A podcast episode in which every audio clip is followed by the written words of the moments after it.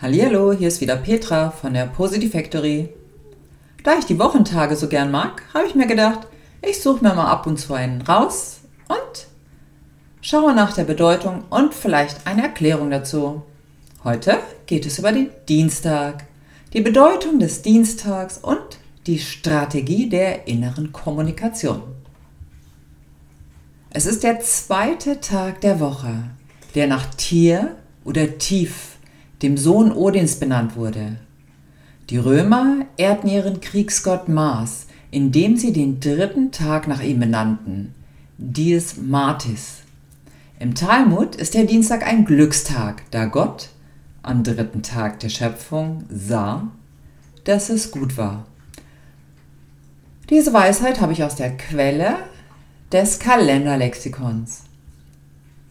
Ich finde es immer wieder interessant, wie der Mensch auf Neues reagiert, etwas Ungewohntes, welches nicht in unserem Schema enthalten ist. Daraus erfolgen Reaktionen, die vieles über das Selbstbild aussagen. Kennst du deine Strategie, wenn etwas Neues in dein Leben tritt? Etwas, das eventuell außerhalb der Komfortzone liegt? Abwehrend, annehmend, aufsteigend, mit Abstand betrachtend oder schnell wertend. Während du das hier gerade hörst, kommunizierst du permanent mit dir selbst, innerlich, in deinen Gedanken.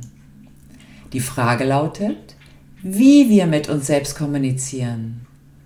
Grundsätzlich und im Allgemeinen, in welcher Qualität das stattfindet. Wie kommunizierst du innerlich mit dir, wenn etwas Neues auf dich zukommt? Eher positiv aufbauend oder abweisend und mit inneren Befürchtungen oder neutral und abwartend? Wie war die Kommunikation mit dir selbst in den letzten zehn Minuten? In der letzten halben Stunde? Eine spontane Antwort dazu? Hier ein kleines harmloses Beispiel, welches jeder sehr einfach zur inneren Kommunikation nachvollziehen kann.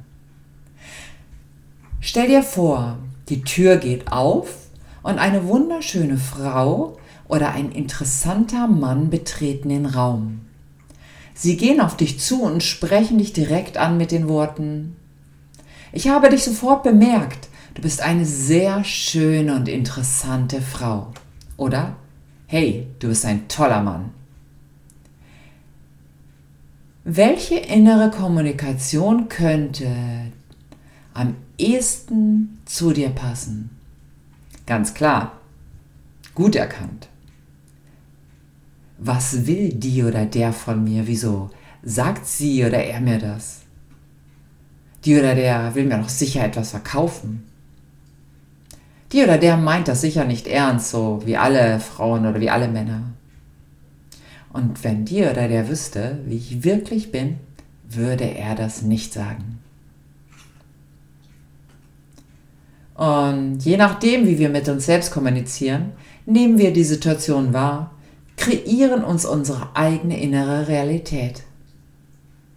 Wichtig ist in diesem Fall nicht, was uns gesagt wird, entscheidend ist, wie wir es aufnehmen. Und dieses Thema innere Kommunikation hat auch viel mit den inneren Glaubenssätzen zu tun. Das, was wir von unserer Welt glauben, was für uns Wahrheit ist, wie wir die Welt bewerten. Sind wir offen oder grenzen wir uns ab?